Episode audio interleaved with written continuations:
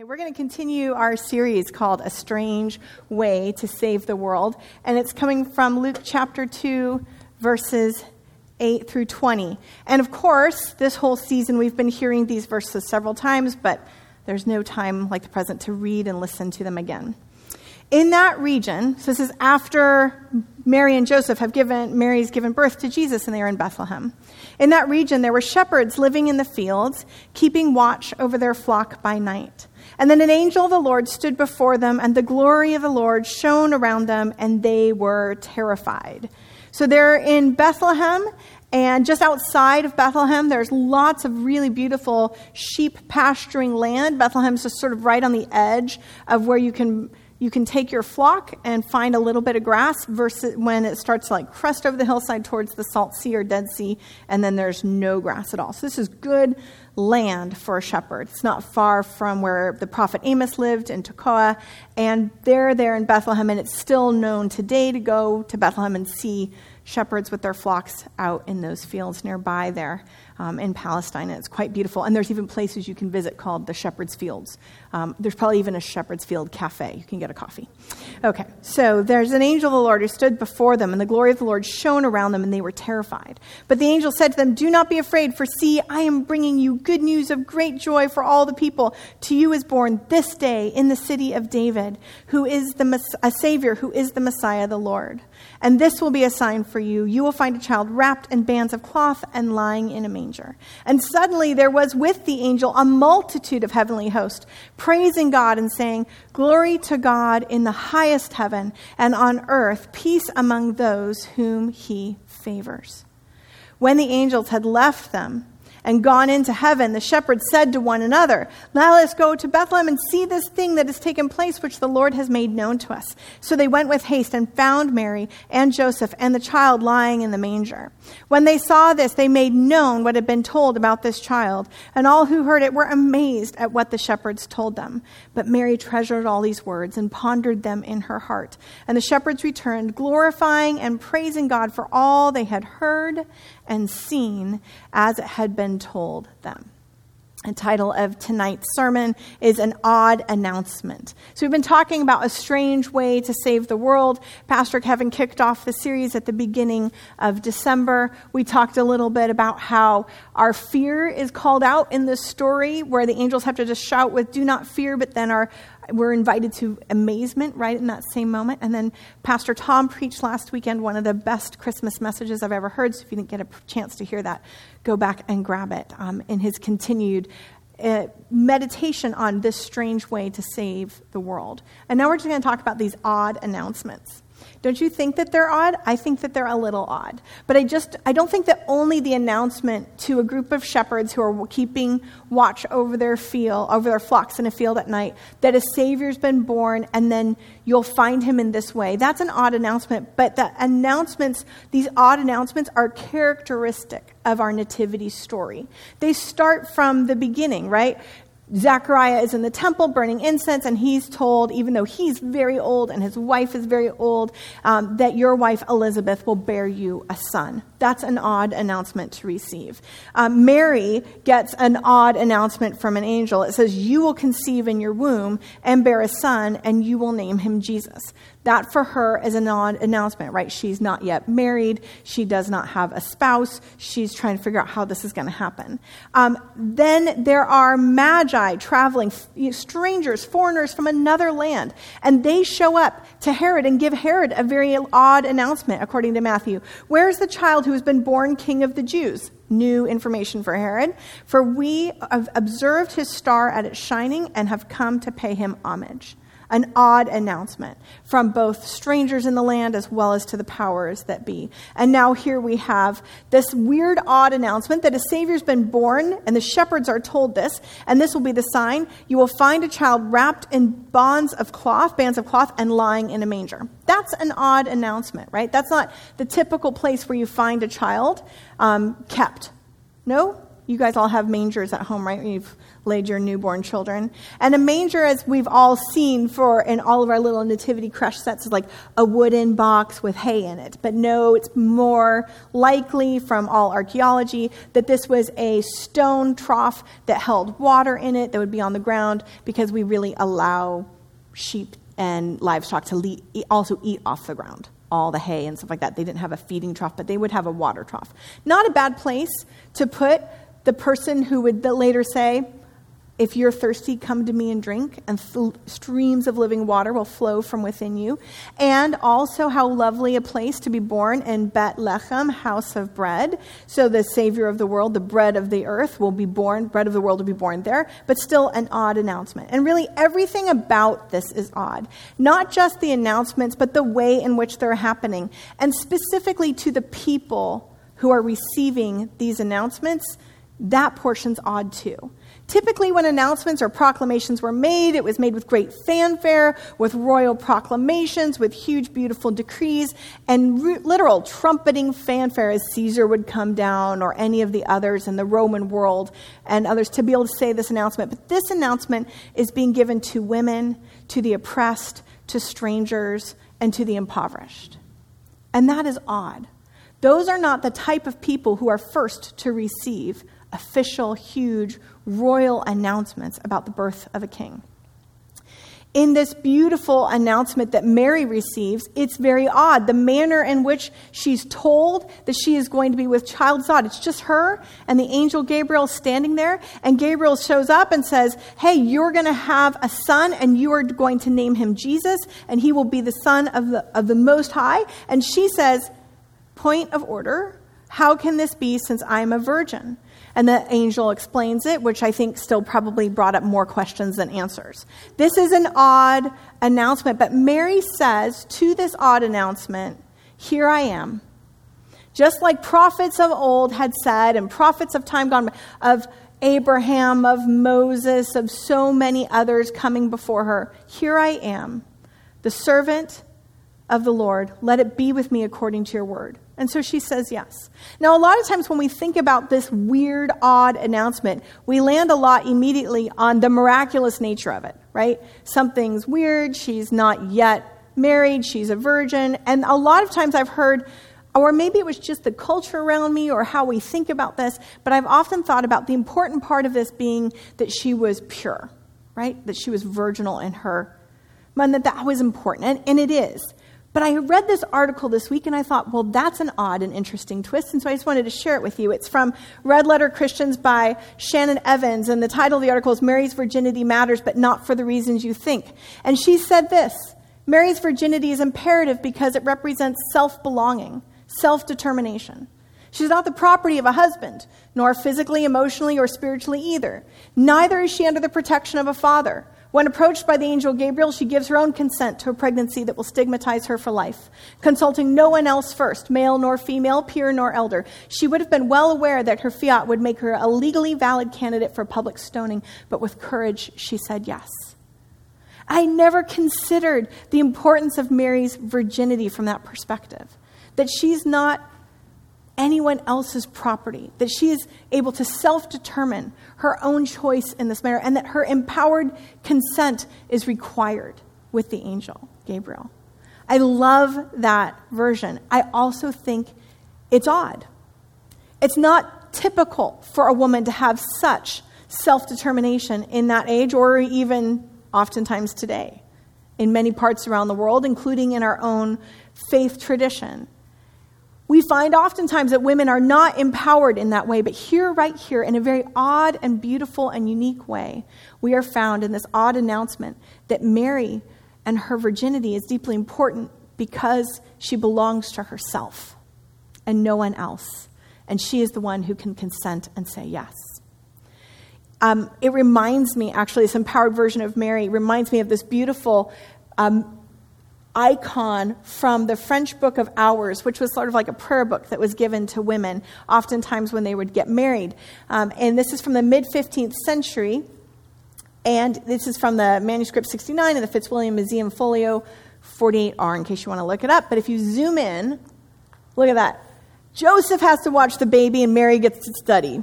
How awesome is that? It's like they read and understood the very odd nature of this announcement was that Mary's study of the word was required for her to be able to carry the word of God in flesh. That Joseph also is carrying and holding the word of God in this image. And um, I don't know if you noticed, but the, um, the oxen are nibbling at Joseph's halo. Um, Joseph is attending to this beautiful babe in arms while Mary gets the time, Miriam, she gets the time she needs to sit back and continue to study. So maybe the next time again, when she meets her cousin Elizabeth, she'll be able to continue to quote out of Samuel and the Psalms and Isaiah, these powerful prophetic words.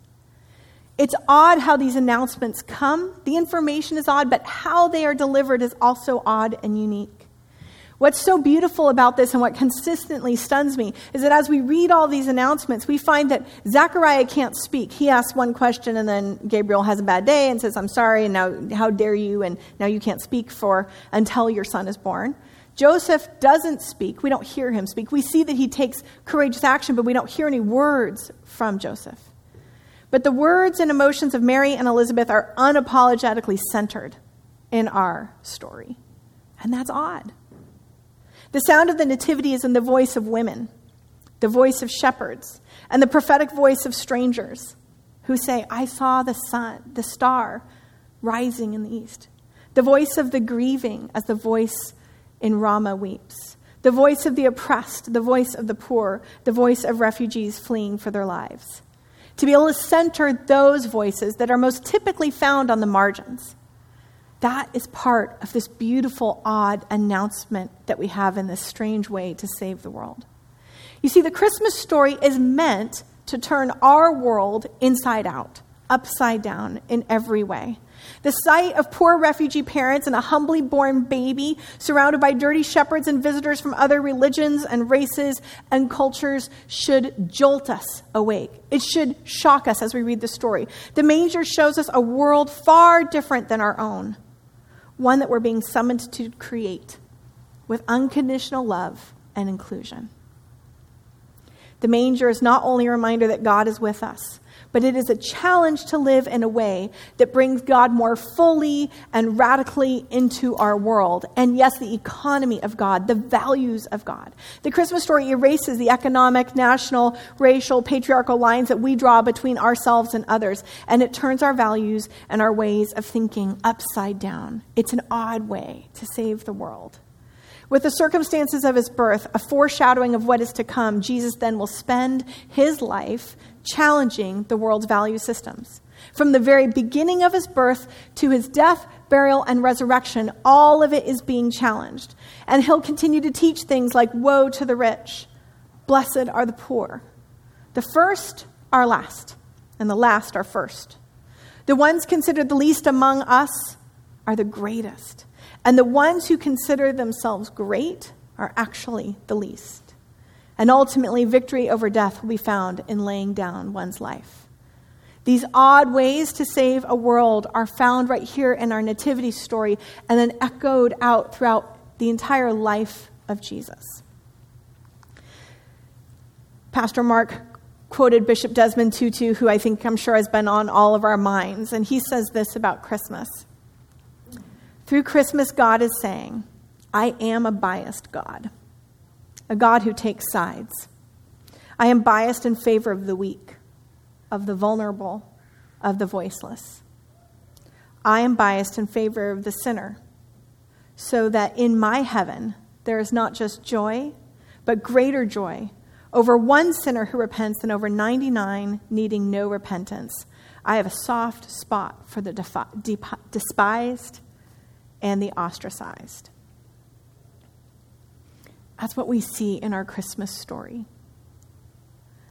And so, as we continue to reflect on our story together, I think I have a few questions for us.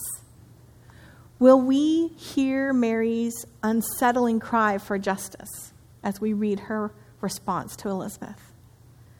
Will we worship when the angels sing? Will we accept their invitation to come to the manger? And take our place in this revolutionary story? Do we live as though our God truly loves us like this? And will we commit to spreading the message of peace on earth and goodwill to everyone long after the song of the angels is sung? Long after we leave this room and sing these beautiful, wonderful songs, Angels We Have Heard on High, and all the beautiful Christmas carols, will we understand that this is not just a beautiful, pretty story that makes us feel warm and cozy during a wintry time of year? But do we understand that this is an invitation to a revolution of love, of unconditional, vulnerable love? I love the way that Howard Thurman says it in the work of Christmas. When the song of angels is stilled, when the star in the sky is gone, when the kings and princes are home, when the shepherds are back with their flock, the work of Christmas begins to find the lost, to heal the broken, to feed the hungry, to release the prisoner, to rebuild the nations, to bring peace among people, to make music in the heart. Our work is just beginning. The beautiful, wonderful, amazing, odd announcement in this entire story is all of this, all that God has done, is this is exactly how God will be then Emmanuel, God with us. That this is how God has chosen to be with us. In the birth of Christ, God makes up the distance between us and Him. At Christmas, God bridges heaven and earth light and darkness, rich and poor, peasants and kings, shepherds and magi, the ordinary and the extraordinary, humanity and the divine, in the birth of God's Son, both fully God and fully human. Emmanuel, God with us. In this upside down, turned around way of God saving the world, this is how God comes close and draws near. And I think many of us at the holidays can feel beautiful, wonderful time, but many of the others of us, this is the most difficult time of year. And it brings up for us all of the things that are deeply hurting or broken. And I want to say that the good news of this nativity story, the good news of Christmas, is that this story is not about you being alone, not about you being left aside or marginalized. This story is about all of those who are brokenhearted and deep in need and oppressed and poor and marginalized being centered.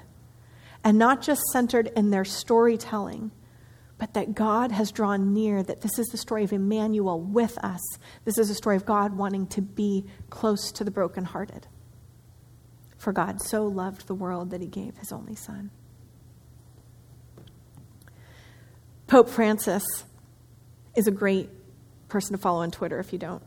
He's amazing. This is what he tweeted this week Dear sister or brother, if, as in Bethlehem, the darkness of night overwhelms you, if the hurt you carry inside cries out, You are worthless tonight, God responds and tells you, I love you just as you are.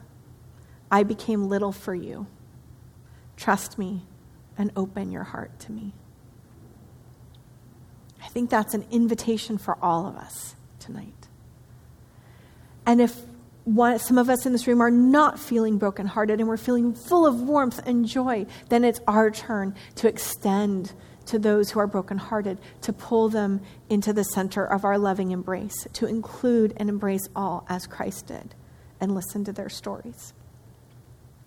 Now, the story of these shepherds, after they receive this very odd announcement, concludes with this the shepherds return, they go and they see and hear and hear and see all that, and they return glorifying and praising God for all they had heard and seen as it had been told them. There's something about this story that should push us into amazement, that we can't wait to tell others about a God who, who loves so well and so deeply that God came and drew close as a vulnerable child. So we'll end tonight on the words and prayer of Augustine of Hippo from his sermon 189. I'm going to start just numbering my sermons like that, if it's good enough for Augustine. His mother bore him in her womb. Let us bear him in our hearts. The virgin was big, with the incarnation of Christ, let our bosoms grow big with the faith of Christ. She gave birth to the Savior. Let us give birth to praise. My prayer for us tonight is that we will reflect and ponder these things in our heart, and they will call us and move us to praise.